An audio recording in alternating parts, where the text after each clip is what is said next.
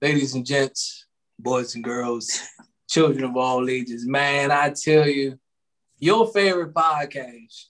And if we ain't your favorite podcast, something wrong with you. But your favorite podcast is back on the air on this lovely Friday here, man. Everybody know who it is, man. It's Mr. Funkadelic Jones, aka Slow Jam Jones himself. Look, he he got the do rag. He got the silk do rag right there. hey, hey, it's black on too.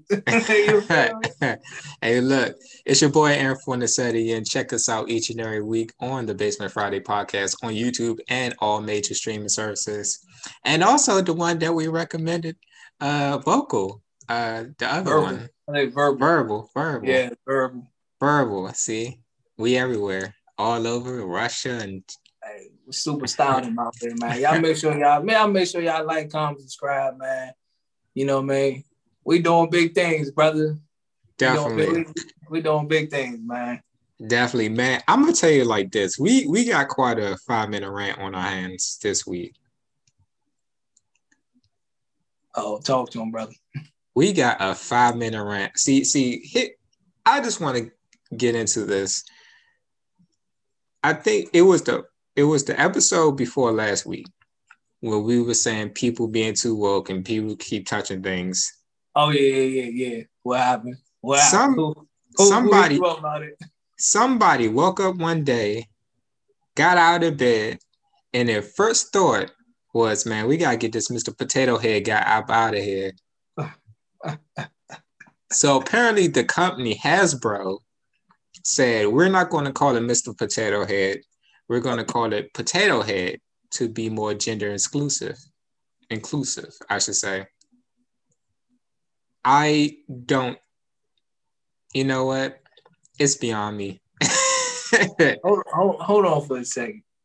So Hasbro, they're taking away the Mister and and just calling him Potato Head. But how you how are they get rid of Mister Potato Head when it was a Mrs. Potato Head? So how can you sit there and say like it's a it's a gender thing? I was like, no, there was literally a Mrs. Potato Head in Toy Story. She didn't have like no big role, but it was a Mrs. Potato Head. So it's not like I, I, I don't get the I don't get that that whole situation when it's just like we don't want to put no gender on it. It's like you can hear it in his voice that he's a guy. Look, you you got to get with the program. We got to eliminate the Mister and Mrs. and we we can't have that, man. We we we, we all gotta be unisex, man. You know, we gotta fight fight for the rights. You know, That's wild, man. That's, You that's, know. that's that's stupid to me, bro. I'm sorry. I can't, You know- I you know, stupid. you you can't call yourself Mister Funkadelic Jones. You know, I can't I'm call gonna, myself. I'm gonna I'm gonna call myself Mr. Funkadelic Jones. I- I- Funkadelic Jones, Mr. Mr. Funky, whatever you want to no. I'm gonna put Mr. No, don't do it. You will be sexist. oh no. I can tell y'all like this. I'm not a sexist person, but if me put and me putting Mr. on in front of my name, y'all can kiss my ass with that shit. Oh I, I can get less, man. I'm not a sexist person. Oh no, I- kiss kissing your butt and you're black. That's racist. Oh my gosh. Man, don't nobody got time to deal with this food, Dave. I can kiss my ass with that. Like You the better, put some stuff res- you better put some respect on that Mr. Mr. Jones here. the stuff you hear these days. I'm gonna tell you right now, we are living in a clown world. Facts. It makes no sense. So it's not gonna be long before Hasbro, they're gonna call it Has They, you know, because we can't say bro anymore or sis anymore. we gotta be gender inclusive, include everybody. You What, know, of- what in the all lives matter do we got going on here? get with the program, dude. Up, I mean, lady, I mean, they, he, she, they, whatever your pronouns are. oh my, oh my goodness, bro. Like, Look, I'm I'm gonna tell you, all jokes aside, all jokes aside. Actually, it's not a joke. I'm dead serious. Screw all that.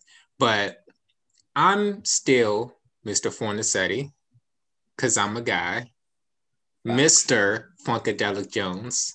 facts. And at the end of the day, what's his name? Mr. Potato Head. Mr. Potato Head. Mr. Potato Head is a I'm Mrs. sorry. Potato Head too. I'm sorry, kids, that y'all grew up. Y'all didn't grow up when Toy Story first came out. So y'all live y'all y'all caught Hasbro and all them in a sensitive era where it's just like, let's not put gender on anything. No, we grew up, he was Mr. Potato Head. Guess what? He's always gonna be Mr. Potato Head. Point blank period. That's that's what the brand was called, and then they brought on Mrs. Potato Head. I'm gonna t- I'm gonna tell you like this. I want all the smoke. If anybody got a problem with what I said earlier, my little rant, come to my inbox, come to my DMs. You got a problem with me? All up in the comments, all over the podcast. Don't go to death row. Go to my inbox at Aaron Fornacetti. I want to smoke. I want the fire. I want the charcoal. I want the matches. Hey, All of it. We Yeah. thought I thought I thought last week episode was bad with Aaron. He on he on the road. He guns blazing out here. He said he took a page out. He said, I want all the smoke. I, I want I want I want the propane. Ooh-wee. Look, He wants the flame torches, flame the, the flame all of it. torches, flamethrower, the dragon, the fire breathing dragon, bring it up. It's it's uh, just it's stupid. Like it, it- Ah. it's just stupid. Look, I ain't gonna take up enough time, man. What you got for the five minute rant? Oh man, y'all know. So for those that don't know, man, I had a very interesting week last week, especially uh, you know, man, um, got into a car accident uh Monday last week. So got into a little fender bender. Um, when it snowed, I think it snowed on Monday. Yeah, I've drove through snow plenty of times. I ain't gonna lie, I've drove the snow plenty of times, you know.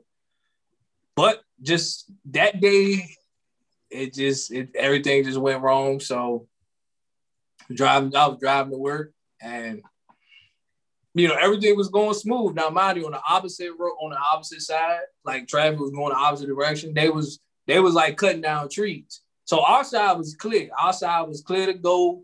Everything like no no flagger dude. Like the flagger dude was attempting to come to our side, but he ain't never stopped the dude in front of me. Just like, hey, stop. So the dude that was in front of me just stopped.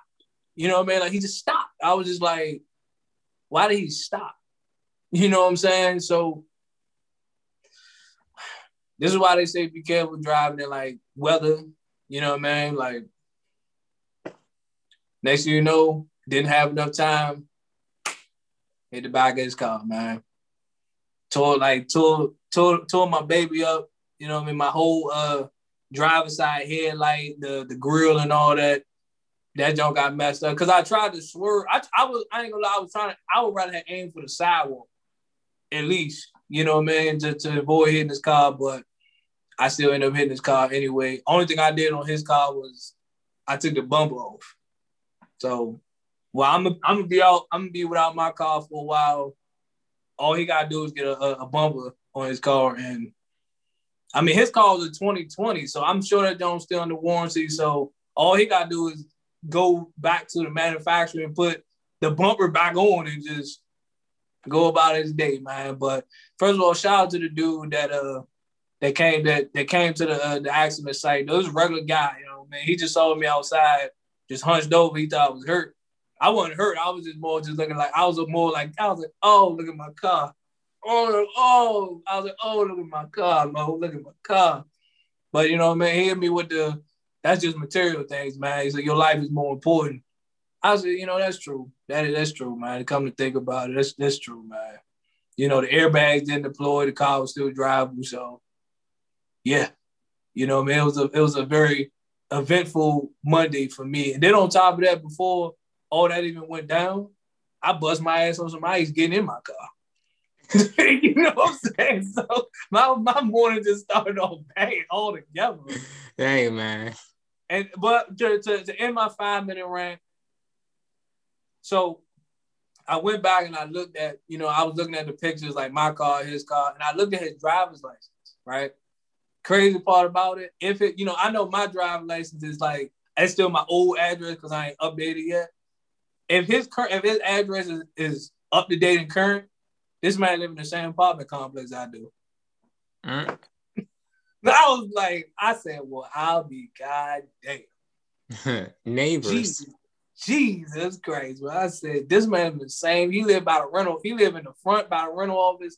I live in the back. I said, Jesus Christ. I said, what what the coincidence here? Right.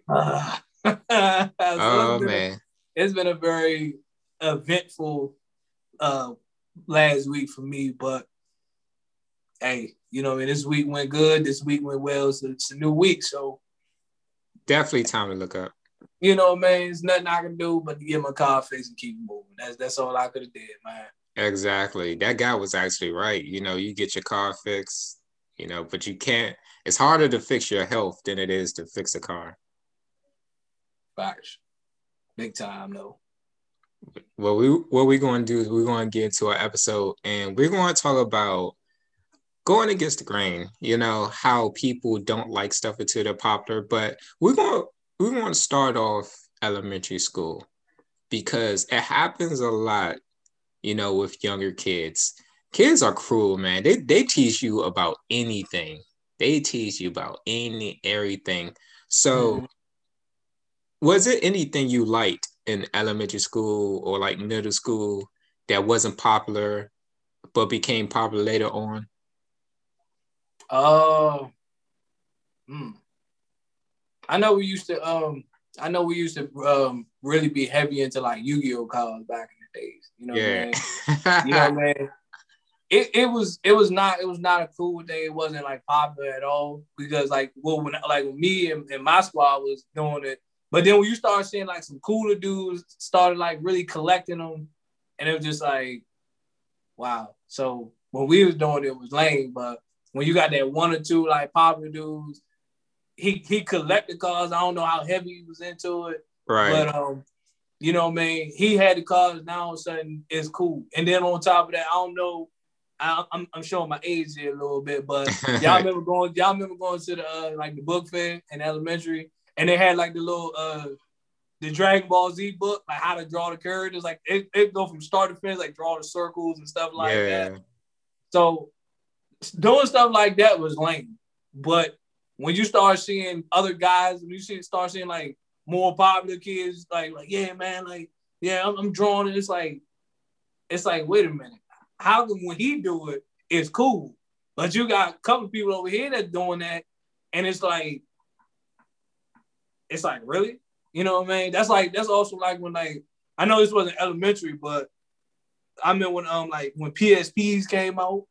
Yeah. You know what I mean? You was you was just a nerd. You know what I mean? You hold on, hold on. Who the who wait, wait.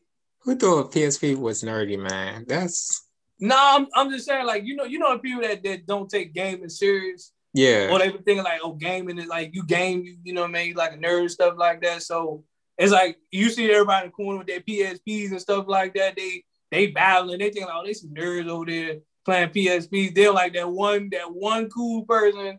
They get to playing that joke now. So it's just like, oh, bro, what you over there? What y'all over there playing, bro? Now everybody want to come over there though. So I mean, like, I just didn't get it. I personally didn't understand. I was just like, why does it take like one? It takes that one cool person to do it for everybody be like, all right, so I guess it ain't as bad you know. But I'm, I'm, gonna let you go ahead and speak on that, though, bro. Yeah, I'm laughing because I had the opposite uh, reaction. Uh, like back when I was a kid, you know, we got the meme going out there. You had to be there. But yeah, oh, yeah, yeah, yeah. yeah.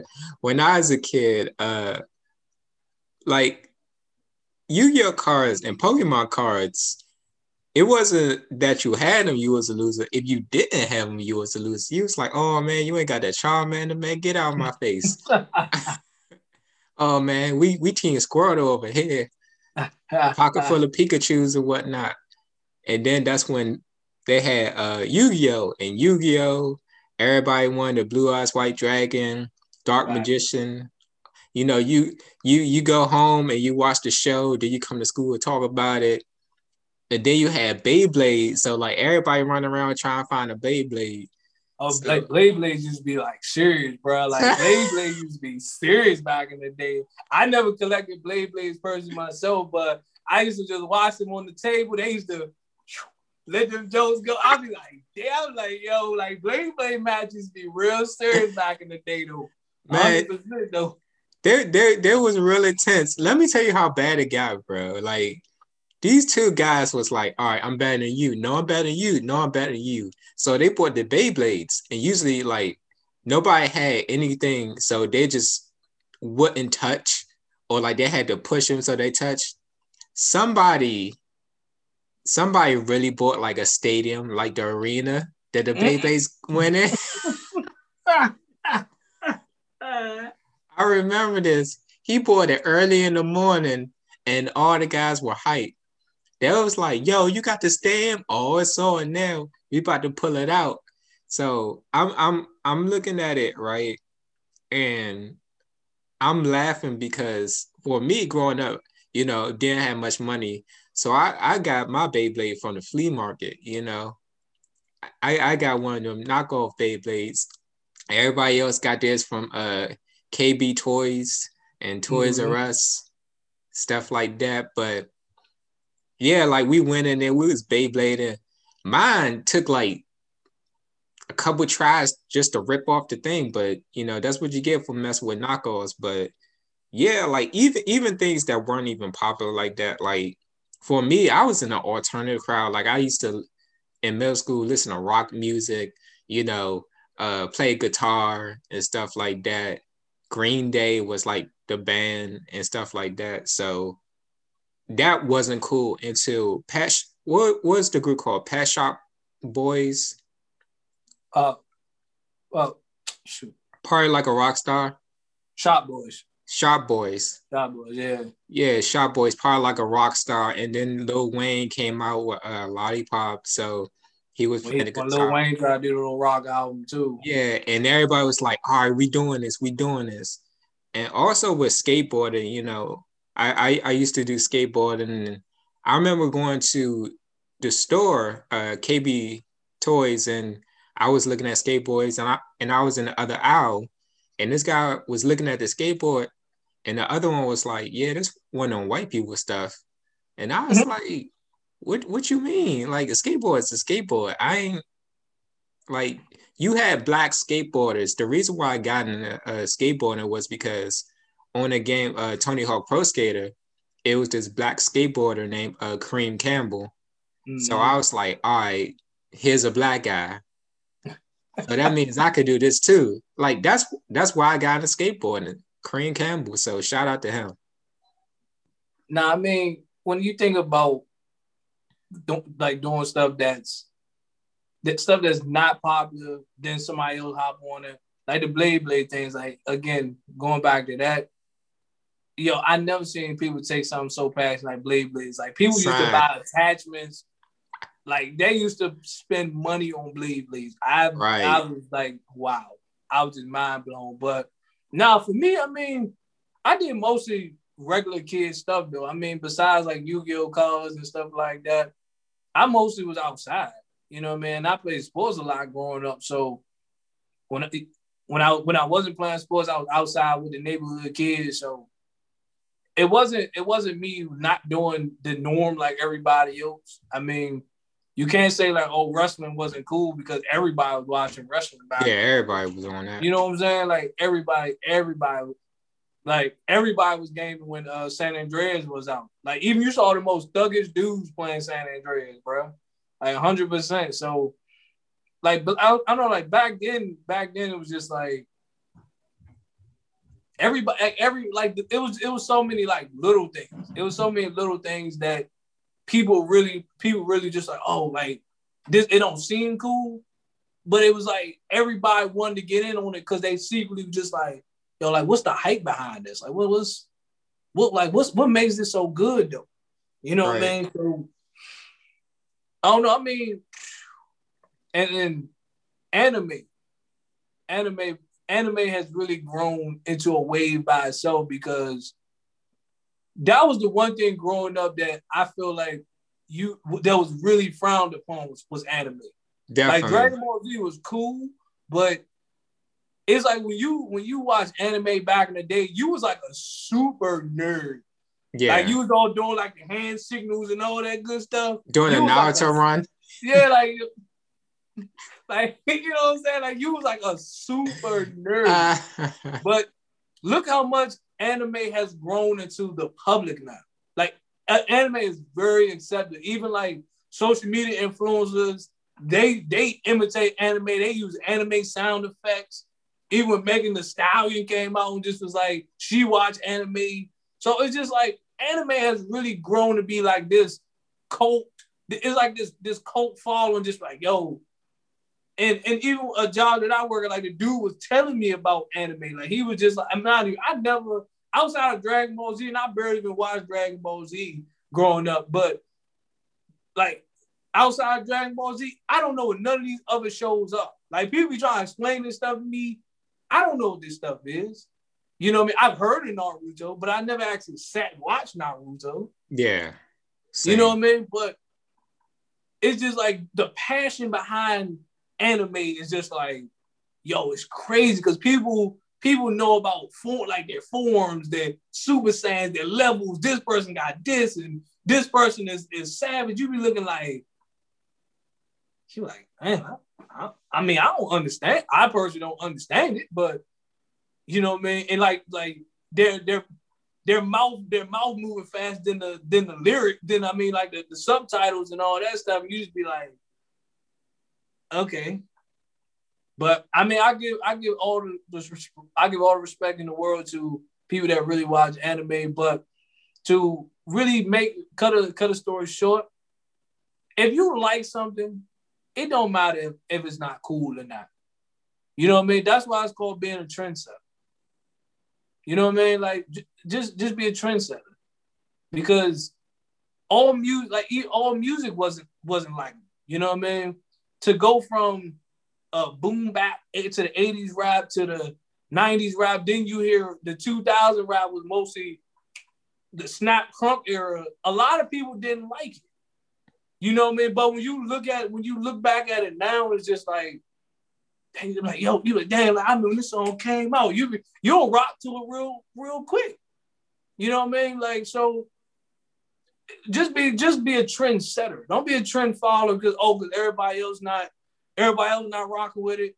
You don't rock. You know, like, oh, I'm not going because this is not in style no more. We all we all been through that. We all wanted to be in style. We always wanted to keep up with the latest trend. I mean, yeah, that's that's just how the world. That's how the world is, though. Yeah, like on the anime tip, uh, I remember back around sixth grade, that was the most I watched anime. Uh, but I haven't really seen any anime lately. Like I fell off the anime wagon. Uh, the last thing I seen was uh, One Punch, and I didn't even uh, finish that. But as far as like being a trendsetter, it's it's hard to be a trendsetter when you're mocked, but I would say it's definitely worth it because you're going to be remembered as, hey, this person was on it before everybody else was doing it, you know? So you look at it as a badge of honor almost. Mm-hmm. So it's like, all right, I was doing this while everybody was doing that. So it's it's not a bad thing, even with music. Like listen to rock music, pop music, whatever type of music you like. If you like something, like it with your chest. Say it with mm-hmm. your chest. Don't be afraid to like something or hide it because you're gonna get mocked. Hey, it is what it is. You know, everybody has different styles. But it's easier to say that as an adult than a kid because kids are really in that validation phase where they're just trying to find their friends and they're in that search for like a group. So it's harder for them. But as you become an adult, you're like, hey man, screw it. If I like it, I like it. If you don't, you don't. But definitely be a trendsetter.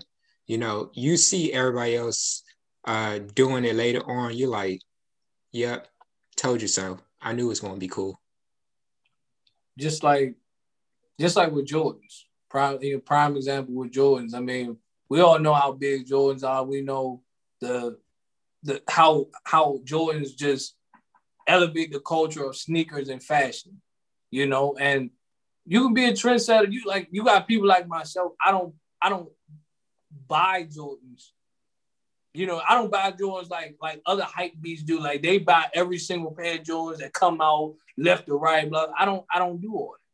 You know what I mean? And people like, oh, you don't like, oh, sometimes people, and nowadays I think it's a little bit different nowadays because it's flipped. Like back in the day, it was, oh, people people caught on to stuff later, but nowadays it's if you don't like something, you're considered hating. You're considered a hater now.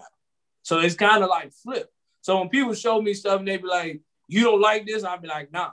They be like, you don't like, you don't like, you don't listen to this person. I don't.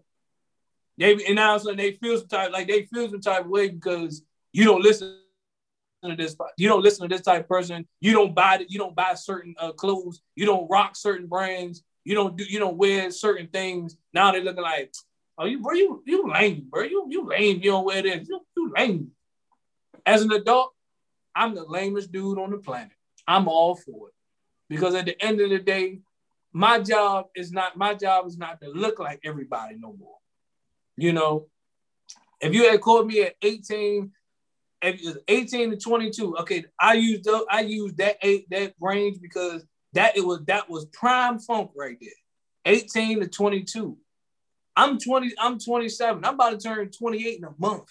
At this point in time, you know what I'm saying? At this point in time, my whole my whole thing, my whole mindset, wardrobe, a lot of things has changed. And if, if it don't fit what people are looking for anymore, that's just on them. You know what I mean? Like I say it all the time, and I'm gonna say it right here on the podcast. I'm on my grown and sexy wave now. You feel what Uh-oh. I'm uh-huh. saying? I'm on my grown and sexy wave. Check like, the do rag. You know, you you feel me? Like if I want if I want to sit if I want to sit in my car or sit in my crib and listen to Jodeci or listen to Gerald Levert, I'm gonna do that. Just because I'm not listening to the latest rapper that came out. They be like, oh, you don't listen to them, boy. You, you need to get hip. I don't need to get hip. I'm cool. I'm cool where I'm at. I don't need to get hip. I'm, you can have him. I'm gonna stay over here where I'm at. Like at, at this point, and before I swing back to Aaron, because again, as you get older, you're not at, as you get older, you're not you're not worried about fitting into a circle no more. You like you like I'm on the outside looking in. If people want to judge me for being on the outside, more power to them. If everybody want to be in this bubble, because they want to because they want to um they want to follow the trend. And, and before before I end it, I'm gonna just say this: people don't realize trends come and go. That's why they, that's why you never never never supposed to follow trends because trends they come and go. Like a trend can be hot for a month, six months, a year, and then it's on to a, a whole nother trend. And now people are like, oh, we, nobody doing that no more. We're doing this. Nobody doing that no more. We doing this. It's like you basically trying to keep up whatever is in style. You'll never, you'll never separate yourself from the pack if you always trying to be in style. Like you always trying to keep up with what's current and what's in style. I don't know. I'm, I don't dress raggedy, but at the end of the day, I don't break my pockets trying to trying to wear some type of design or fit in to what somebody else to fit somebody else's expectation.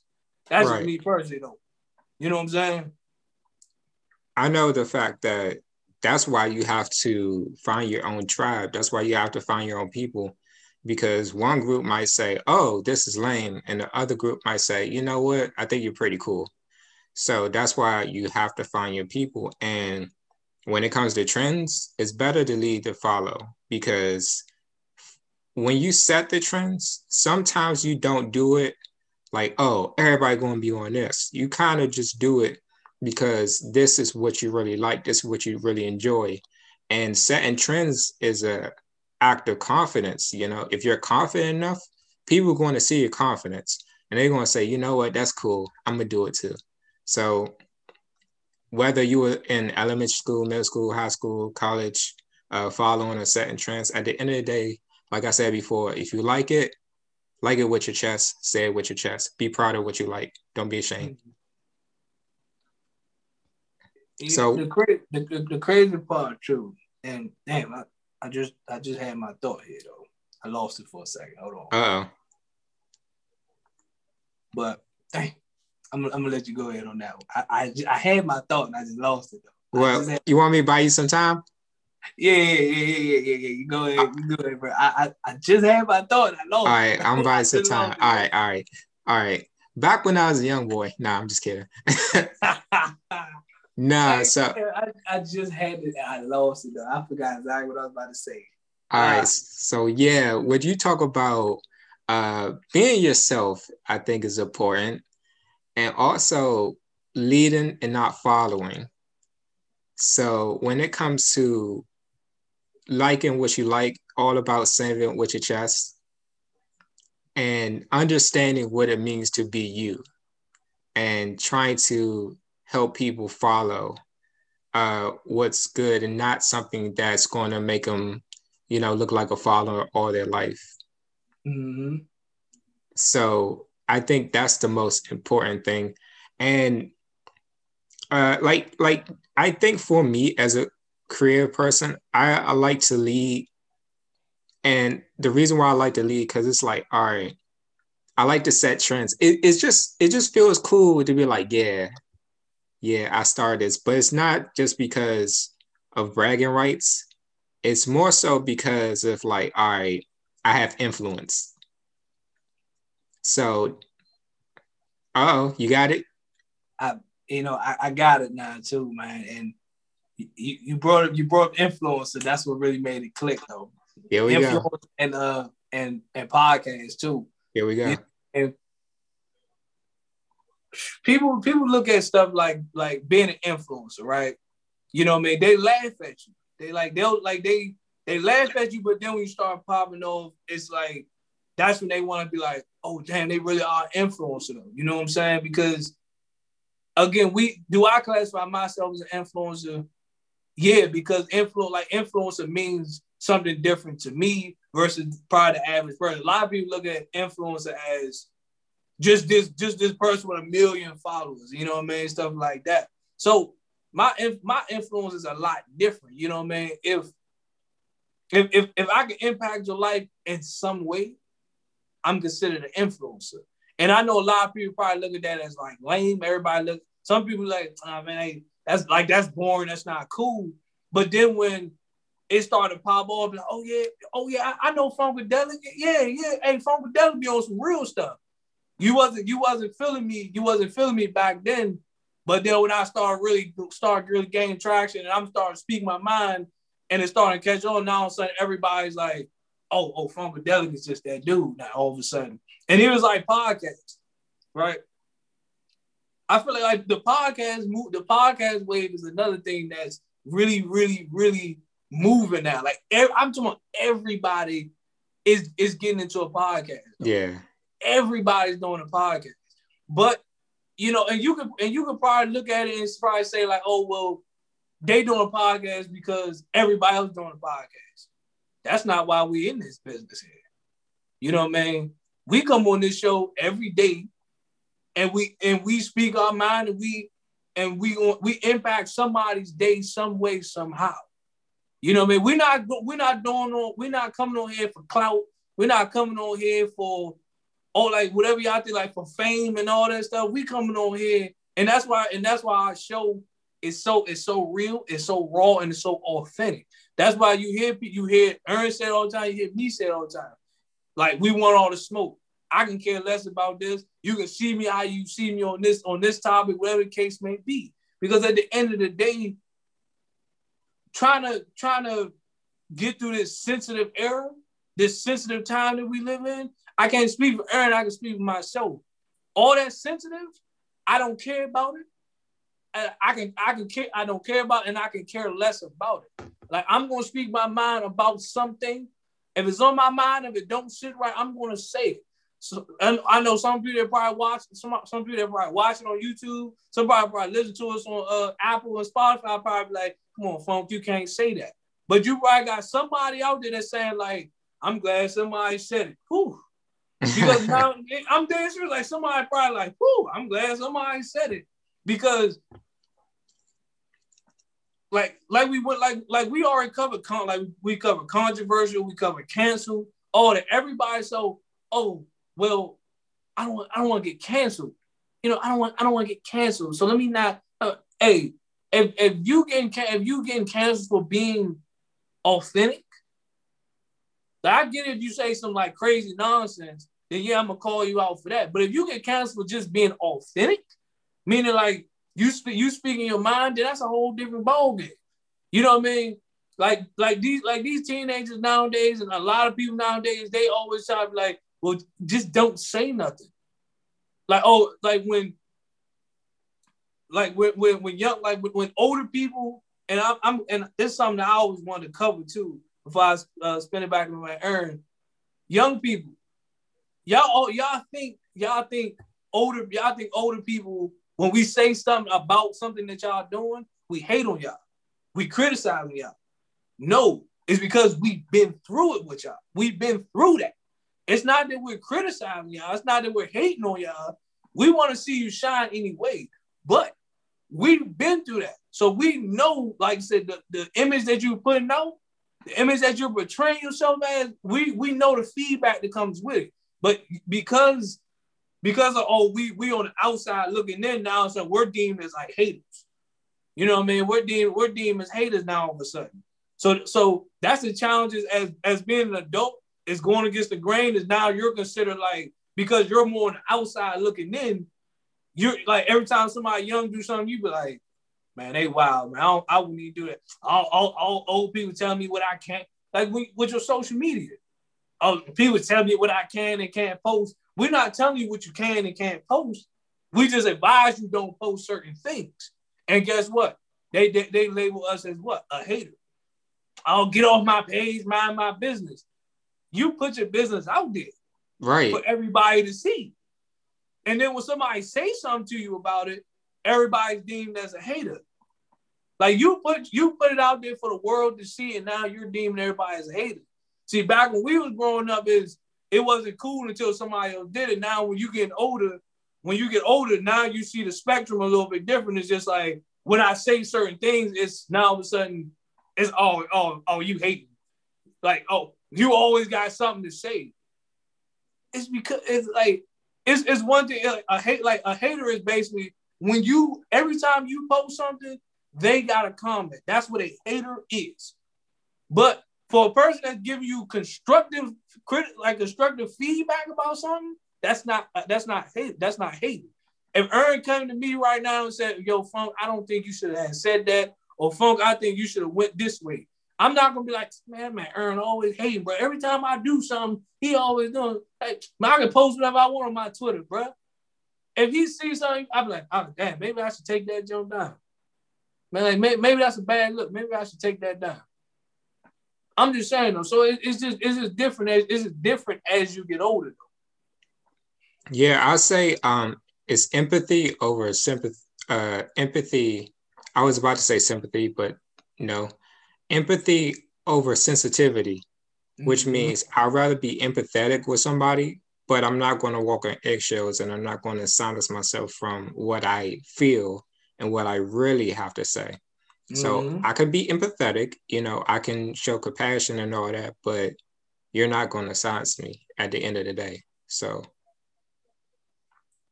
so and and I'm and before we move on to our to our other topic, you know, this was even this was the same thing with our our civil rights leaders back in the day. To even like somebody like LeBron, because LeBron just got into it with a, a soccer player. A soccer player told a soccer player told LeBron, "Hey, stick to what you do best." You know what I mean? Because some people they just they they don't want you to get out that they they don't want you to get out of your bubble. When you step out that bubble, they're like, "Nah, go back in there." That's how like that's how like Martin Luther King and all them they had to deal with that too. You know what I mean? We had they had to go against the grains. They're trying to use their voice, and you got somebody basically telling them, "Hey, y'all need to shut up, bro. All this change nonsense, y'all need to shut up with that." So even even like when you look at when you look at young people, when you look at young people and you got an old person, and trust me, young people, we was the same way when our parents was always nagging our ear, talking about some what you need to do and what you should be doing and what you doing. Like we all been through that, and we all want to tell our parents, be like, man, up, like, up, get out of our bed. Like we all wanted to say it. I ain't gonna. I'm not gonna lie. Not yeah, gonna but lie. you could. We we just couldn't. But at the end of the day, like as you got older and everything your parents used to tell you, you started really be like, that made a lot of sense. Yeah. That, that, that, made, that made a that made a lot of sense. It didn't make it didn't make sense when we was younger, but as you got older, you just like that makes a lot that makes a lot of sense. So understand like understand this, understand this like younger people too. It's like it's not it's not now you do now you do got some bitter old people that just I young people young people be messing it up for everybody. Young people always buying out. Young people doing this. Young people doing that.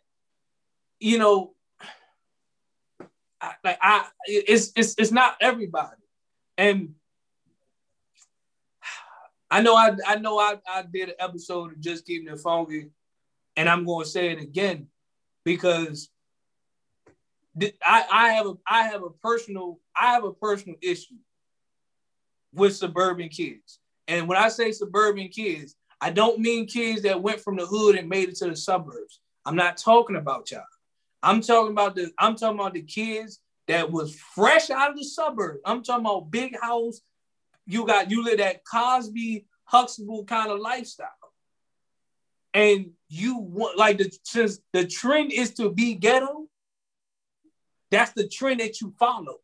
Now you then that's when you're gonna have people like myself who's actually from the hood, who's from the ghetto, even though I don't carry myself like that, I'm going to call you out. And you consider like, oh, you oh, you hating. I'm not hating. I'm just I can I can see all the false, all the false, all the all the fake that you got going on right now because if you grew up in a certain setting, don't try, don't like say, this is why we say, like, yo, be a trendsetter or be a or, or lead rather than follow. Because if you already was was blessed and fortunate with certain opportunities and certain things, best and believe, take it with you. Don't try to be like, well, I was born with a silver spoon, but let me go be ghetto because that's what's in that's what's in style right now. That's what's being cool right now, being ghetto. You know what I mean? And your parent, you didn't you didn't come from none of that. You didn't come from none of that. So especially like, and and, and I can even criticize people. I can criticize people my own age as well because it's just like you so you so you tell me you never gonna grow up. You know, man, if you if you grew up, if you grew up hood, you did hood things all your life, then when you reach your 20s, you still doing hood stuff. And then when I if I told you about it, you look at me like, man, like, man, I, I don't I don't see myself, I don't never see myself like leaving this life.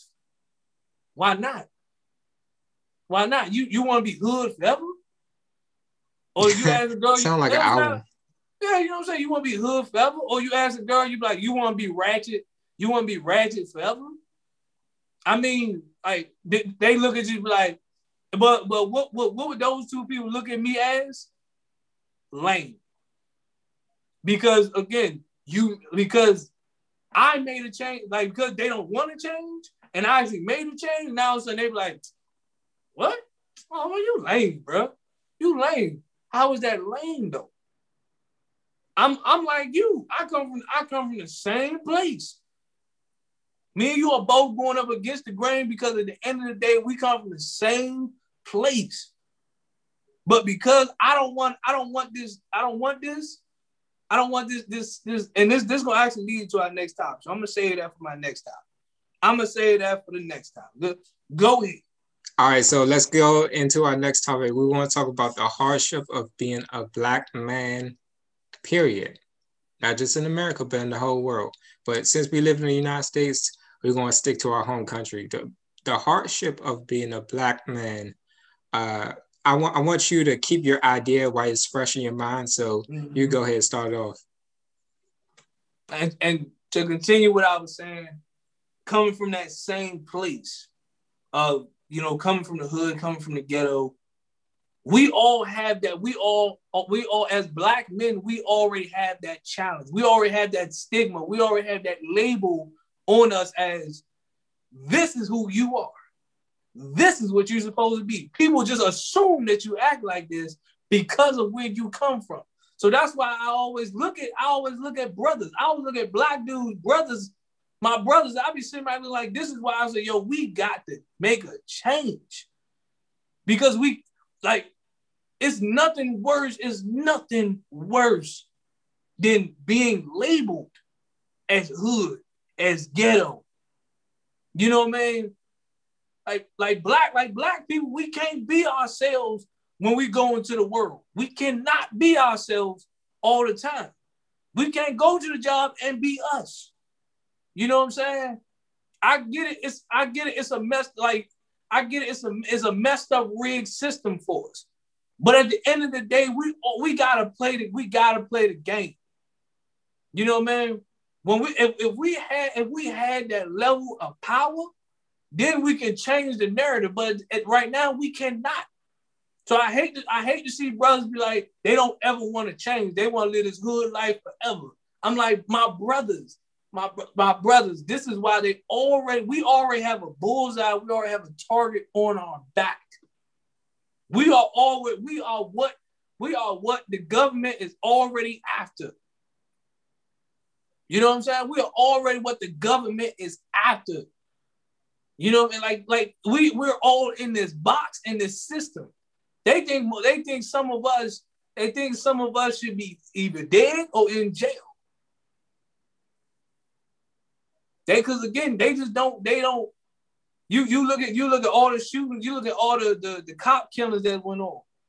You know what I mean? The George Floyds and and, and all these situations that happened. The Trayvon Martins. We getting we getting killed like dogs in the street because we're being black. You know what I mean? We get pulled over, we get pulled over by the cops. We already know they gonna they gonna mess with us just because. You know, do you know what you do you know what it's like going toe to toe with the cops being being a black man? You you you don't you don't want to go through that because we like they already they already paint this negative picture about us. They see a group they see a group of black dudes standing on the corner. They already think we trouble. We just stand. We, we be standing on the corner. You know what I mean? You you could just be standing on the corner. They they roll by. Y'all got any? Y'all got business around here? No, we just standing right here.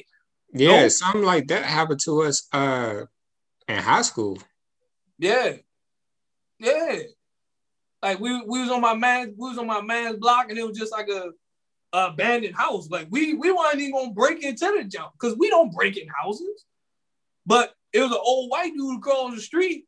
When I tell you five minutes later, PG cops rolled around the corner. And what, what did PG cops say out of his mouth? They thought y'all was breaking in houses. All because we was just right there. We weren't gonna break in nobody's house. We wasn't, we wasn't even that type, we wasn't even that type, type of group. Yeah. We weren't even about committing crimes, but you had a dude across the street. You see a group of you see a group of black men, and what did they assume? that we was about to break into people's houses. Mind you, it's like 12 o'clock in the afternoon. It's in broad daylight that we about to start breaking into people's houses. Like you, you serious? You right. you serious? In broad daylight? I can see if it was nighttime, be a different story. Yeah. But in the middle of the day, but really in the middle of the afternoon, not even the sun about to go down. It's legit in the peak of the afternoon. We about to break. We about to break houses. Come on, man, stop playing, bro. Aaron, go talk to me, brother. It's it, it's just from birth to now, where you look at it as being a black man in America, the what you said about the cops, you know, it's just the nervousness because of everything that's going on. Uh, it's just the tension, I, should, I should say. Mm-hmm. Every time you see a cop car rolling around, um, it's just like, all right, let's see let's just see like it was a situation you know when everything really started uh happening back to back i remember uh you know group of friends went to the movie theater and we got stopped by a cop. And the cop was white. So we were like ah no. We were like oh man. But fortunately for us the cop was super cool. You know, they were doing routine checks, trying to make sure everything was great. And we had a great day. Sent us on our way. We went to the movie theaters, but just think about, you know, how things could have happened. Mm-hmm. You know, if the cop wasn't so friendly, if the cop wasn't so cool. And for me, my experience with cops, I cannot say I had a bad experience with cops. Um, I remember coming from DCPS, uh, growing up with metal detectors uh, in an inner city and not even knowing what it meant, not even know what the purpose of it was. We just knew, all right, you gotta walk through one. You know, take whatever you have out of your pockets out. You know, you get it back. But I didn't really realize that that's you know the system we were kind of subconsciously being led towards. You know, mm-hmm. a system of crime. Uh, the jail system kind of gets you uh, indoctrinated, used to being a criminal when you were just a what 12 13 year old kid you know just trying to go to school. You're not even thinking about crime. You're just thinking about books or yu-gi-oh whatever. So as far as you know trying to get a grasp on life is definitely a different reality than we have from other uh, races and other counterparts where a black man's reality where we have to be taught you know, walk like this, talk like this, move like this, do this, do that. Where everybody else is just like, okay, do as you please. You know, you don't have to worry about growing up. Just grow up, you know, live your life. You know, I had that one experience with the cops as well, and and and, and I didn't understand it personally, but it's, this was my freshman year in high school, and I was going to the little local convenience store in the neighborhood I'm always gonna miss that place. Oh, the the KY little Mark over there in Seat Pleasant. But I was just I was just going in to get some snacks. You know what I mean? Lady cop pulled me over. Lady cop just stopped me. Mind she's a sister too. And I'm gonna get into where I'm going with this story as well, with this being a sister. She just pulled right right out the gate. Where you coming from? And like she asked me, have I seen anybody? Mind you, she didn't show me no pictures. She didn't say who she was looking for. She's as have she was as have I seen anybody? You know what I mean? That was at the time I didn't understand it, but back then, but now it's just like she was just trying, she was trying to catch me, she was trying to catch me slipping. Cause she basically trying to be like, if you be like, uh, you be like, you if you say the wrong answer, she was gonna be like, oh yeah, what's your name? Okay, all right, all right, bet. You try to you try to comply as much as you can to avoid minimum problems. But even with you complying, you still you still will run into a lot of problems. Depends on where you at, and you know what neighborhood you at, and what county you may be at, or what what city you may be at. You know, man, it's some cities that they focus heavy. They focus heavy. Like if you in like a super white area, being black, you already you already in ground zero. Like they they already like you can look right here in the DMV. I know I work in Montgomery County. I see a lot of white cops in Montgomery County. I wouldn't go around places like Bethesda. That's a real uppity, rich white area. You know, in Potomac too. I wouldn't go around Potomac. That's a rich, a rich white area. You know what I mean? And to to really get into the story with what the cop is, reason why I say that because at the end of the day, I experienced this myself because you know, whether it's a cop I'm a security guard. So you already know I'm already in public safety. You know? I'm already in the public safety field. But do you know how many times? How many times? Even though someone was right, even so someone was wrong. How many times I just been sitting in a loss prevention office, and I'm getting calls over the radio. Hey, it's two it's two black dudes in here with dreads, uh, pants sagging and stuff like that. I'm sitting there thinking to myself, why why why they look suspicious out of everybody? Even though some like granted, sometimes it was right when they be like, brother, come on, bro. Like they called me about you. I'm trying not, I'm not, I'm trying not, I'm trying to, I'm trying to fight for you and be like, he ain't about to steal. They be over there in the corner stealing. I'm like, God damn it, brother, come on, man. But sometimes they don't always be the one. Sometimes they, yeah, they come in pants sagging, dreads, and all that stuff. Of course, you gotta look at the environment, the environment that we at. They might come in pants sagging and all that stuff, but yet they hop in line and they pay for their stuff and go about their day. So yet I got managers and stuff with my ass trying to watch two dudes and they don't even steal nothing. But because how they look, And because what they because how they look when they came in the store, oh, they about oh, they about to steal something. Really? Really?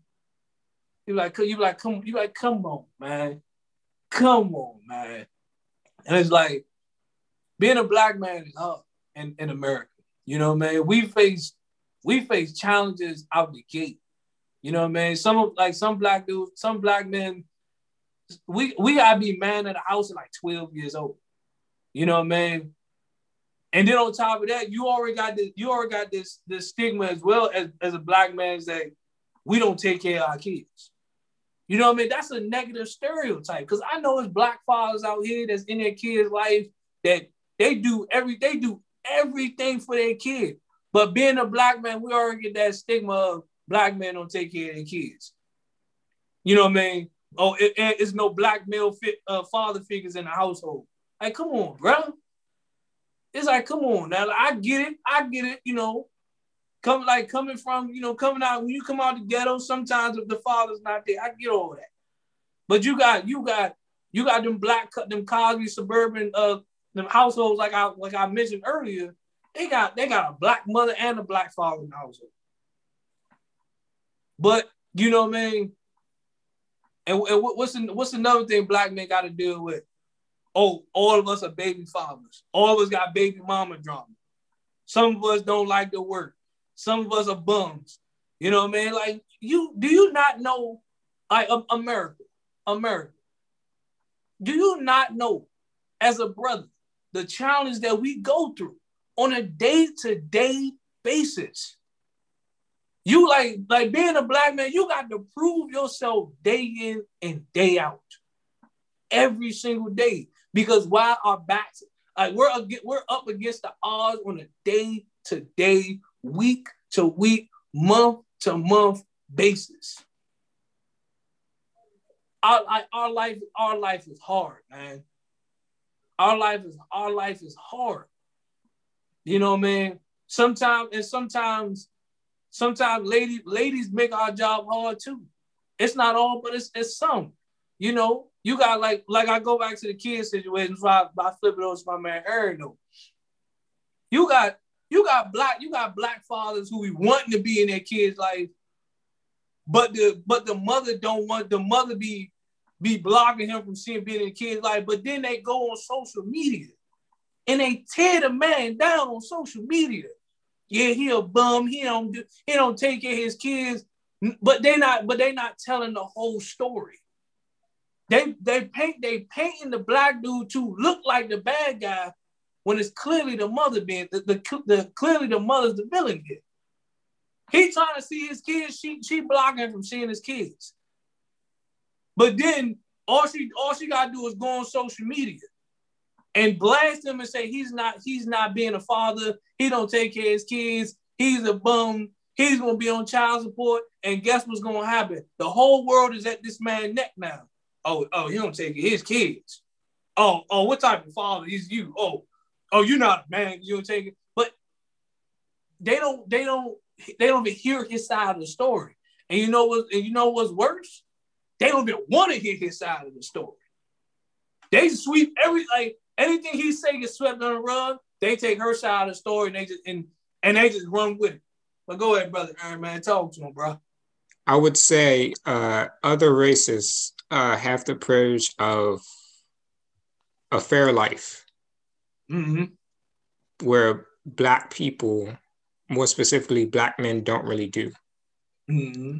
So for me, someone you know, black guy with dreads, uh, not dreads, but braids it doesn't even matter that I have braids. I can have, you know, cut hair, you know, but when other races, you know, can dress down, dress casual, right? However they dress, you know, there's no alarm.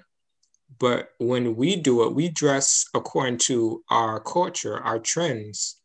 And there are times where we might be walking in an area that's not familiar with Black people and they might cross the street. They might kind of get fidget, fidgety. And that's something I experienced. I remember uh, walking downtown DC, I believe it was Massachusetts Avenue, mm-hmm. and I'm just walk. I have a bag with a laptop in it, going to do a meetup. I look about as harmless as a school kid. like, what am I going to do with a laptop on me? Like, you really think I'm gonna attack you? And I remember this one guy. I don't know. Maybe he was tweaking off drugs because he looked like he was on drugs. But the rest, the other uh, white people, they were just walking. They weren't paying attention to me. But he kept looking over, shifting his eyes like this, and I'm looking like you, you all right? You straight? But we don't really have that experience of a fair shot of light, and it's not victimhood. This is our reality. This is how we grew up. So for me, you know, uh, somebody like me, if I were to you know, go into corporate America or try to climb the corporate ladder, quote unquote, I would most likely have to cut my hair. And that's something we talked about uh, a couple episodes ago. And we don't, like you said earlier, we don't get a chance to be ourselves. We don't get a chance to be Black because being Black means the women get to keep their uh, hair, uh, their bantu knots or the twists and things all kinds of styles they have that are traditional to African culture, they get to keep that. But other races, you know, get to embrace their culture in an office where Black people aren't really allowed to because it's deemed unprofessional. So, about um, what you were saying about being in a man in a house, you know, it's really unfair to the Black kid because you don't get a chance to grow up. And mm-hmm. what that implements and what that what happens as a result of that is Peter Pan syndrome, where you have black men who do not grow up, or you have black men who have to grow up, you know, before they even get a chance to, you know, live a life of childhood. And this happens to uh, black uh, women too, black girls too. But as far as black men, we're forced to be the man of the house for whatever reason. And you know, growing up where a lot of guys were, weren't uh, in the house, it was common in elementary school. Like I only knew one person, you know, who had their father in the house. So uh, that aspect is another reason why we need strong male figures, strong black men in the house, because if you have when it comes to a guy, you know, growing up, when it comes to a man growing up, without his father figure, you know, he's more feminine. And without a father fi- father figure to a young girl, she ends up more masculine. So that's what happens to our people.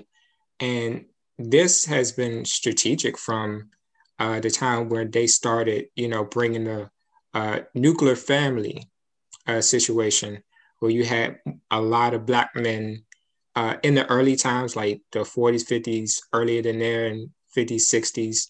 Around that time, they started to uh, implement, you know, gov- government assistance and things like that. And they were taking the black men out of family. And the whole act of feminism, how that ties into that is it wasn't even anything that had to do with black men. It wasn't anything that had to do with black women you know, this was not our fight, but they uh, coerced Black women into believing this ideology that they can replace b- Black fathers with the government system. So what happened was once it started uh, getting regulated, you had more uh, more reliant on the government than Black fathers. So that was the start of I don't need a man, I could take care of myself mentality. So that that dials into what you said about you know uh, the baby father and the system, and we don't have that opportunity to you know state our case like you said. We don't have the opportunity to say hey i really care for my kids because there are more people who don't get a chance aren't allowed to take care of their kids than those who have their kids and say i don't care about this little kid you know? And even though we grew up with that, one thing I noticed with our people, uh, our generation, is we're starting to turn the tide. We're starting to uh, say, hey, we, we're going to switch that things up, you know. And you can look on social media. A lot of guys are like, yeah, this is my baby. I got a baby boy, I got a baby girl. We have a gender reveal parties and we out here, we making it happen because somewhere along the line you have to break the cycle. So if you really look at how hard it is to be a black man, we acknowledged it, but it starts with us. We realize everything that went wrong in the past, and we say, all right, just because it happened to me doesn't mean it's going to happen to my offspring. And that's why I'm glad to be a black man uh, in America.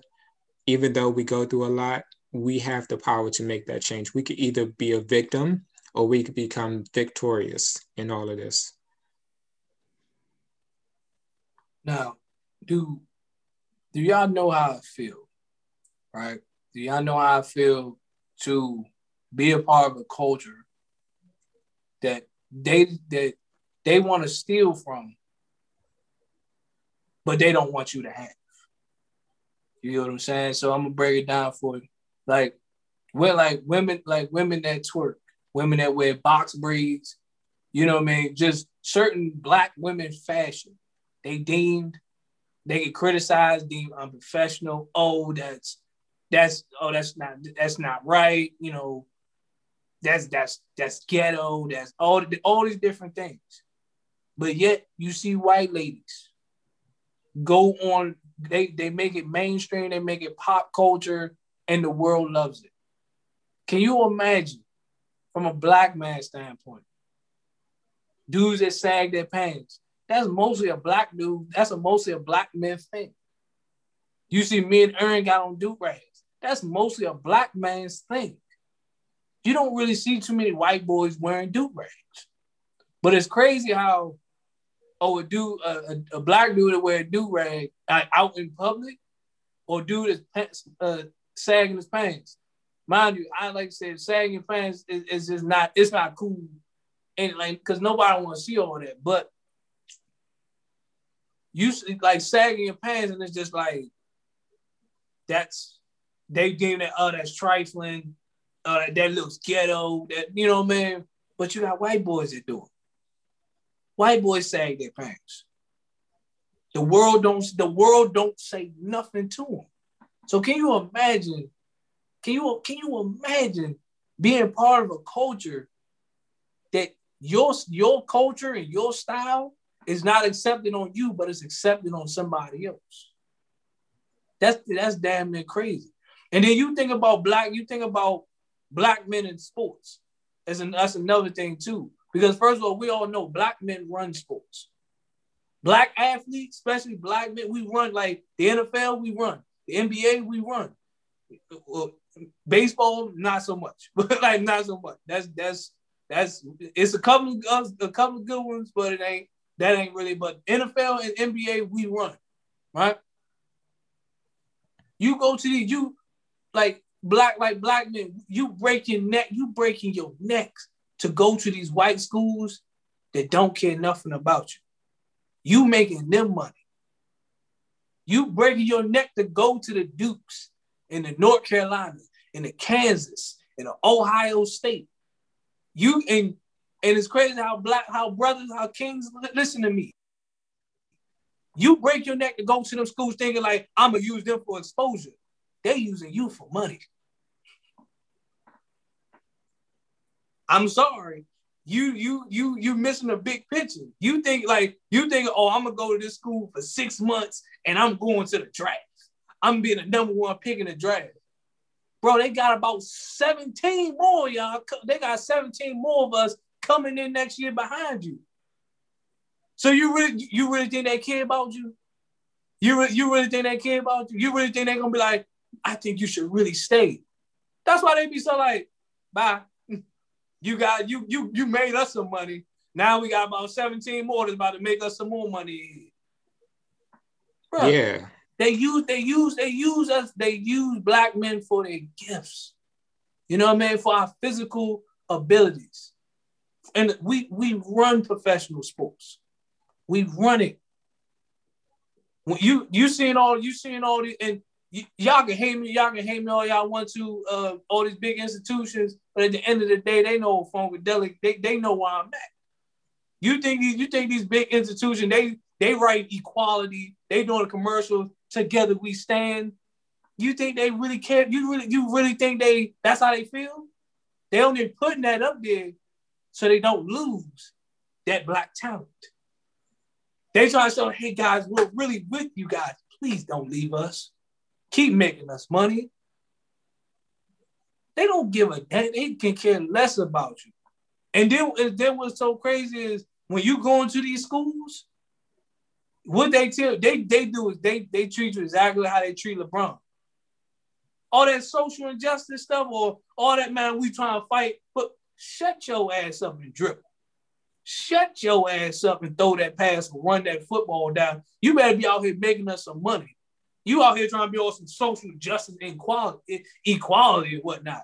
They be like, man, shut your ass up and dribble that ball up and down that court. Play, play some damn defense. That's a harsh reality we gotta deal with as brothers, man. To be told to be told, shut up and just do something as brothers. When we don't like we the ones, we the ones making y'all money.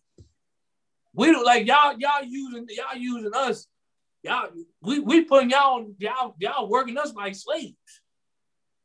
Then, oh, you gone? Cool. I got about 17 more coming in that's about to do the same thing. You know what I mean? But but you got but you got brothers and you got brothers in sports who just they don't they don't get that picture. They don't get they don't get that you going to you going to that school, you thinking you using them. They using you. I don't see how y'all missed that. You yeah. go to George, you go to Georgetown. Georgetown got money. Georgetown got billions. All them rich folks that went to Georgetown, all them rich, them rich people that built Georgetown. Because what, you play on that basketball team? They don't give a damn about you. You go Duke and North, they don't give a damn about you. You there for one sole purpose, to play ball. And you know what's crazy? You know, y'all get like I get I get it. Like I get I get it, black men. Like my brothers, my kings, I get it. You guys trying to make it out the hood as much as, as any way possible. I get it. But don't get yourself caught up. Don't get yourself caught up in a scandal just because and you see and you see what these white schools do to you. They promise you your mama, your aunts, your uncles, they promise them all them, they promise them all this stuff just so you can go to this school. And then when you already NBA, you making millions, you in the NFL, you making millions. A story come out six years later. Oh yeah, this dude, this player right here, you know what I mean? This player right here, they took they took gifts from the, the coaches, bought their mama a house, their coach, bought their daddy a car, they did all this stuff right here just to get you to come to there. And now you caught up in a scandal just just to do what? Just to do what? Just to play, oh, I'm I'm I'm at the prestigious Duke University. Now you gotta give all your trophies back because you caught up in a scandal. Cause you you went to Duke illegally.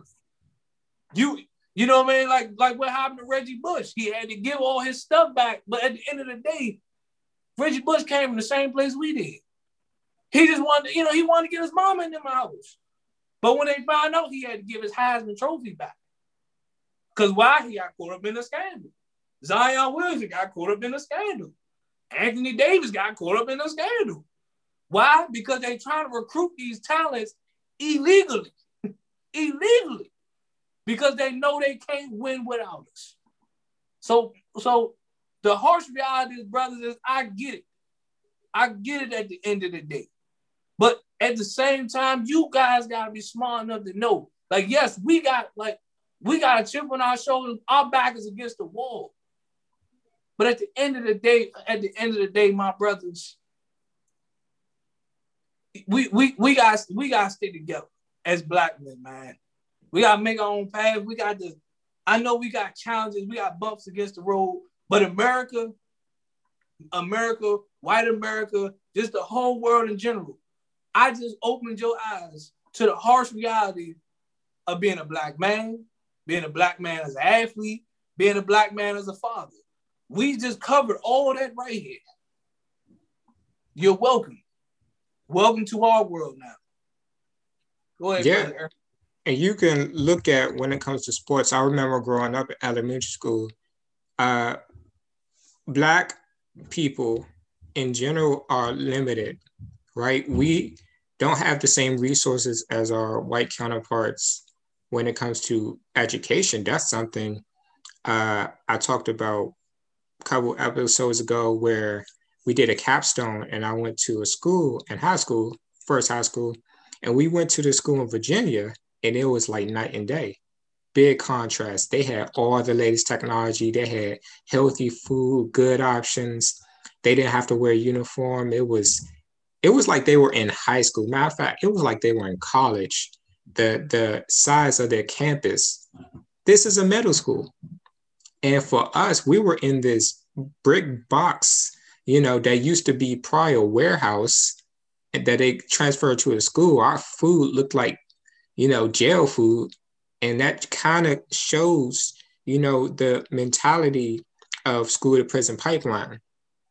So what you said about talent in sports, uh, growing up, everybody in the school, if you were to ask women uh, what they want to be, they want to be nurses, they want to be doctors, they want to be this and that.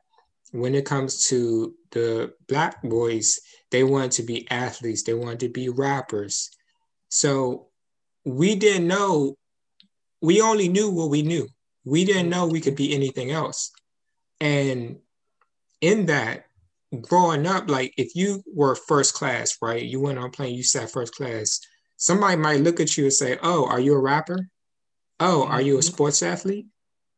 Because that's how they limit you. They put you in this box. Where women, they have more options. They could be a doctor, they could be a lawyer, they can be more uh, socially acceptable things, basically. Where when it comes to them, it's like, okay, like you went to school, you're a very smart girl. Where it comes to black men, it's like all you know how to do is dribble the ball. Or like Mhm.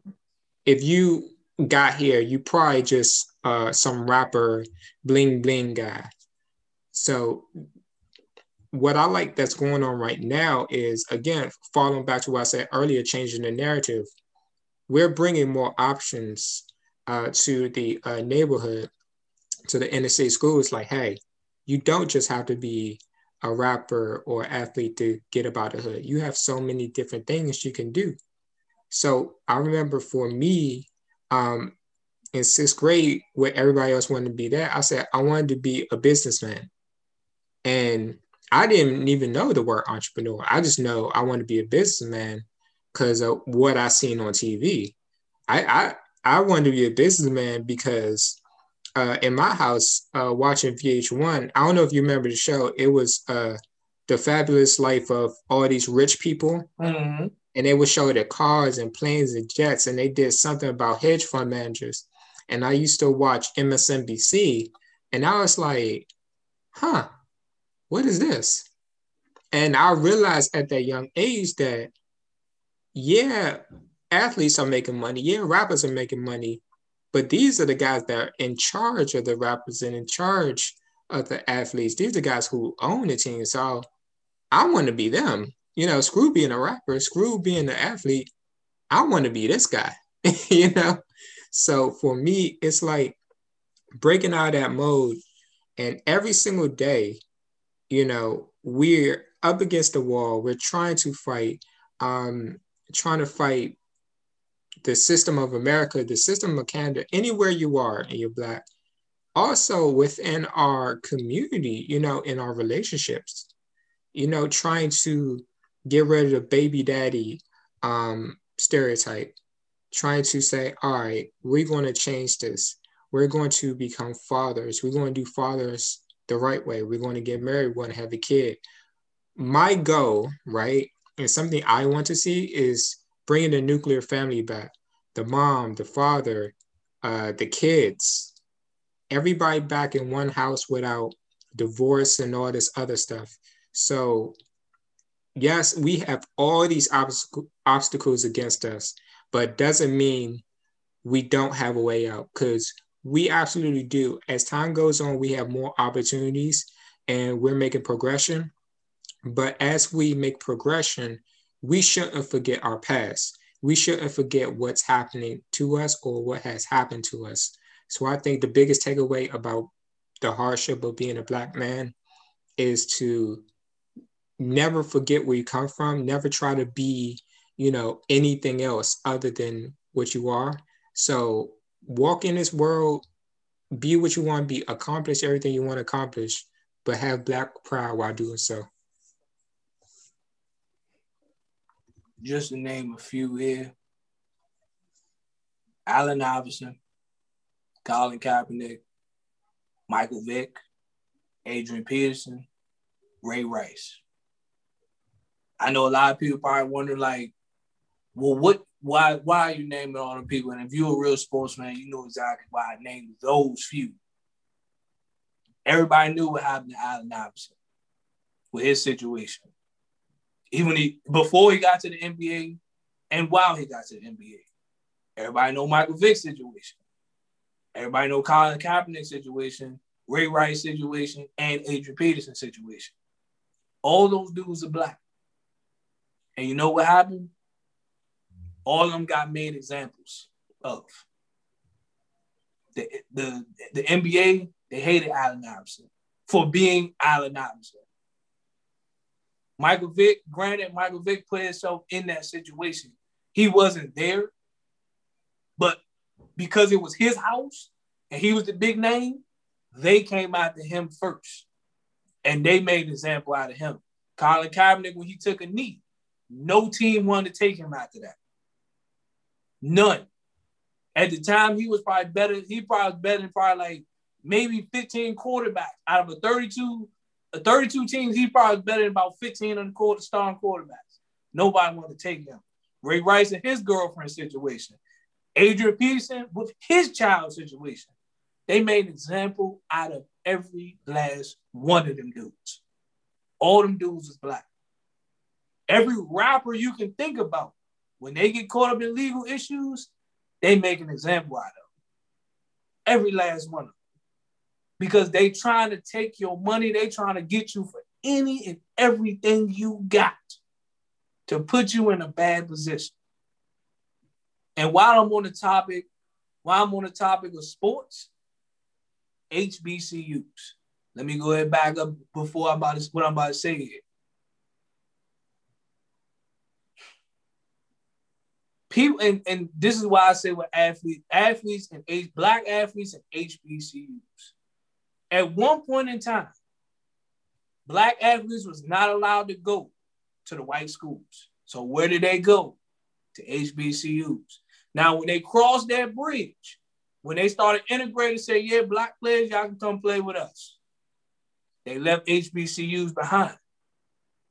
Now, mind you, going to a black university, they care more, they, they care more about you than just you're here to dribble. They actually want to see you. They're like, hey man, they give you all they give you alternative paths just in case you don't make it to the NBA. Yeah. Just in case you don't make it to the NFL, they give you like, hey, why don't you get your doctorate? Why don't you get your degree? Because you met you your NFL and NBA career might get cut short. They try to help you with that. But no, as black brothers, we avoid those schools and try to go to the big dogs who don't care nothing about you. So, and this is an ongoing argument till this day when they say black athletes should go to HBCUs. I agree. You know what mean? And I know there's a lot of people that don't like that. Like, well, why they gotta go to black schools? We made the we made the the, the PWIs a white institution. We made them enough money. Why don't you make why don't you make these black schools some money? But here's here's here's the stigma right here. It's gonna it's gonna go over somebody's head. The moment all the black kids, all the black kids that's playing basketball, playing football, when they when they choosing to go to Howard, and FAMU and Prairie View and Texas Southern and Southern and all these black schools, when they start choosing to go to those schools over the big schools, here comes the white schools crashing down on the black schools, wondering what the hell are they doing to getting all because they're because when when the white schools start losing all their talent, they start coming to the black schools and be like, we need to investigate why they're getting all the good talent. Understand, brothers? You you running you running to the town, like like you run you run into the white schools. You should be like so you should be you should like you run into the white school thinking you're gonna get something out of it. When you can go to the black schools, when you start knocking on these big these big universities, and you start making headlines, oh yeah, uh Bowie State knocked off uh you know, it knocked off Alabama and all these big, all these big schools like Howard, Howard knocked off Kansas.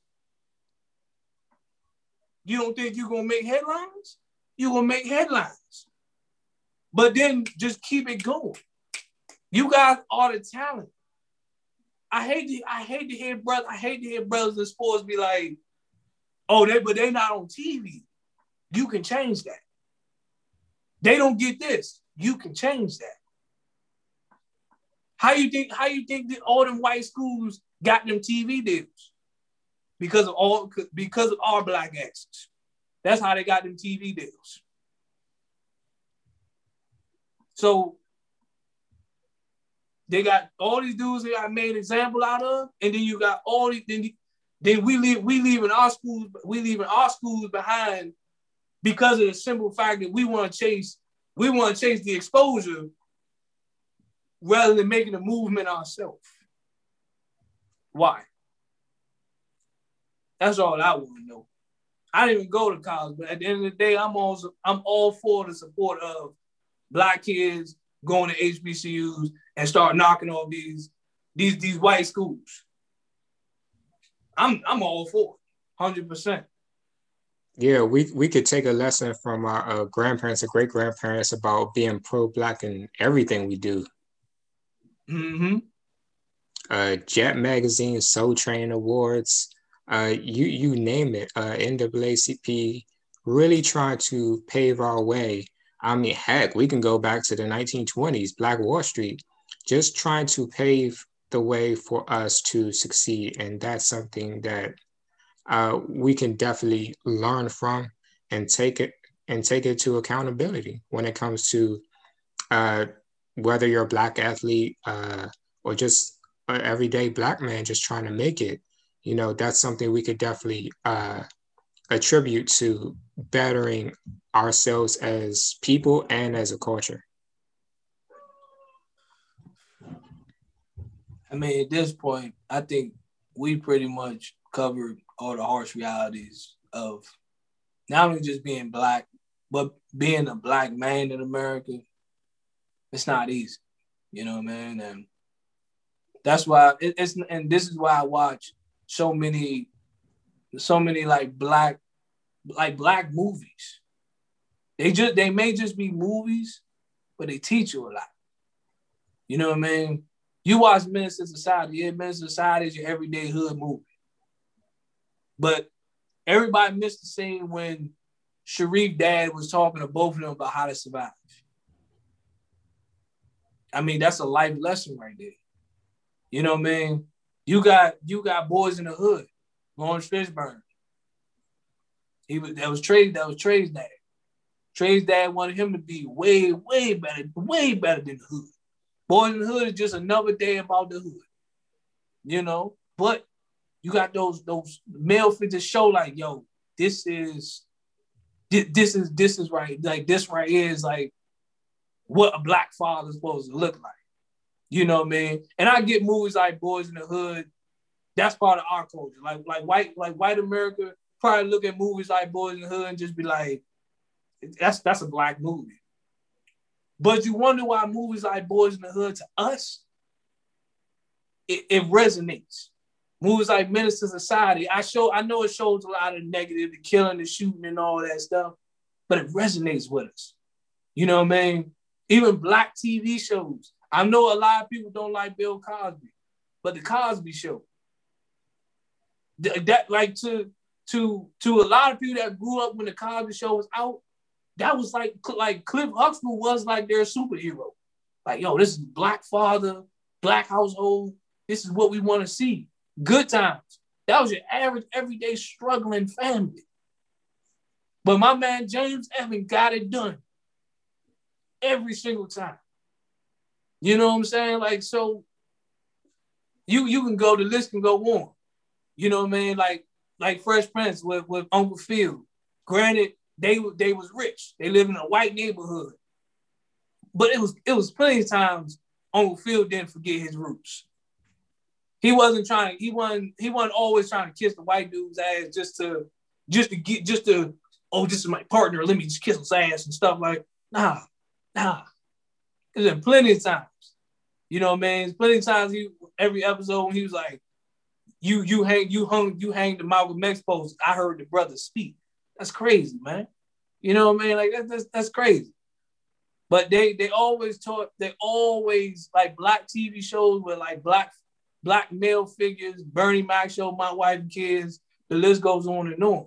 To House of Payne, they showed they had those black male figures, father figures in the show, and showed that they is more to just is more to it than just there, there's no black there's no black man in the family. Oh, every every mom is a single mom. It's more to it than that. And that's yeah. and that's that's what we that's what we we appreciate being shown in a more positive way rather than just being shown in a negative light. Yeah, definitely you gotta break the cycle. But any anything else you want to follow up before we get up out here? Nah, not at all, brother. All my black brothers, stay strong. Break the cycle. We can do this. It's your boy Aaron Fornacetti. It's your shooter, Mr. Funkadelic Jones, man. And we are out here. Peace.